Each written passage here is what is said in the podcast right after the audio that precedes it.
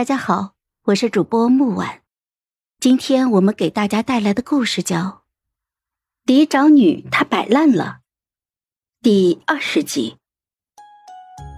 盖头被揭落的那一刻，我抬起头来，烛火点映着眸光，我与他相视而笑。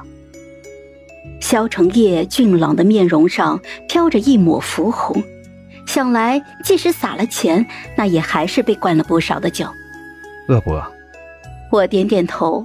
于是他就这样在我的身旁坐下，手伸进了袖中，摸了半晌，拿出了一袋油纸包了的牛肉片，递到了我的跟前。新婚之夜，我俩就着龙凤烛的火光，在这里吃着烧牛肉。到一半的时候，萧成业才想起来。刚才将喜婆给赶走了，还没人指引我们喝和合酒呢。萧成业又连忙去把人叫了回来。那喜婆一进来，一脸的尴尬，强撑着欢喜，就将酒为我们二人斟满了。臂弯交错的那一刹那，萧成业在我的眼前温声低语说道：“娘子，我这一生都要对你好。”我与萧成业成亲半年之后。丞相府倒台了。当初黄州被贪去了赈灾款，一直是圣人心中的痛。尤其是他亲眼见到了有百姓被饿到了绝处，挖地上的干泥吃，将自己活活撑死之后，回来之后，圣人是夙夜难寐，多了不少的白发。如今灾银的去向总算是弄了一个明白。那一笔笔为百姓求生路的钱款，变作了苏丞相及其宗族子弟们身上的金丝绣线，怀中的琼浆玉液，和腹中那随处可见的歌舞伎眼下的泪。圣人震怒，苏丞相被抄家斩首于东市。与丞相府过从甚密的太师府也受到了牵连。父亲被革职流放，而好巧不巧的，他流放之地正是他当初来的地方——青州。当年他踌躇满志，登上了赴京师的车马，而今再回故乡，依旧是满身落踏。十几年春秋，不过是浮生一场幻梦。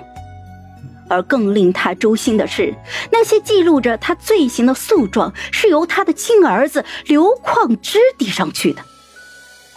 刘况之功过相抵，留在了上京，可惜他心比天高，不惜靠出卖自己的父亲换来上头的亲眼，却也在刘家失势之后的一生没能翻出什么水花来。刘婉晴不愿意跟父亲回去受苦，在太师府倒台的前夕，收拾了包裹，连夜就奔去了萧家的府上。奔者为妾，从前争着要当众人心中宝贝的刘婉晴，如今做了萧家府上的无名无势的妾室。萧刘这一次也没有再为了他顶撞萧家老太太，而是直接默认了这样的安排。之后又听说刘婉晴不甘就此沉寂，尝试着在萧刘那复宠无果之后，又想要趁着出门上香的机会去勾搭萧二。可惜呀，他苦心制造的偶遇，却连人都还没来得及见上，就被萧府的婆子们给捉了回去。听说是狠狠的挨了几顿板子，之后就再无他的音讯了。刘锦州依旧没有回来，他从去了军中之后，就和家里彻底断了联系。被父亲倾注了满身心血的刘怀光，不愿意接受自己的锦绣前程一夕消散的事实，在家中一个劲儿的撒脾气、摔打东西，之后回过神来便一蹶不振。从头到尾。只有母亲对回青州这个安排似乎还觉得满意。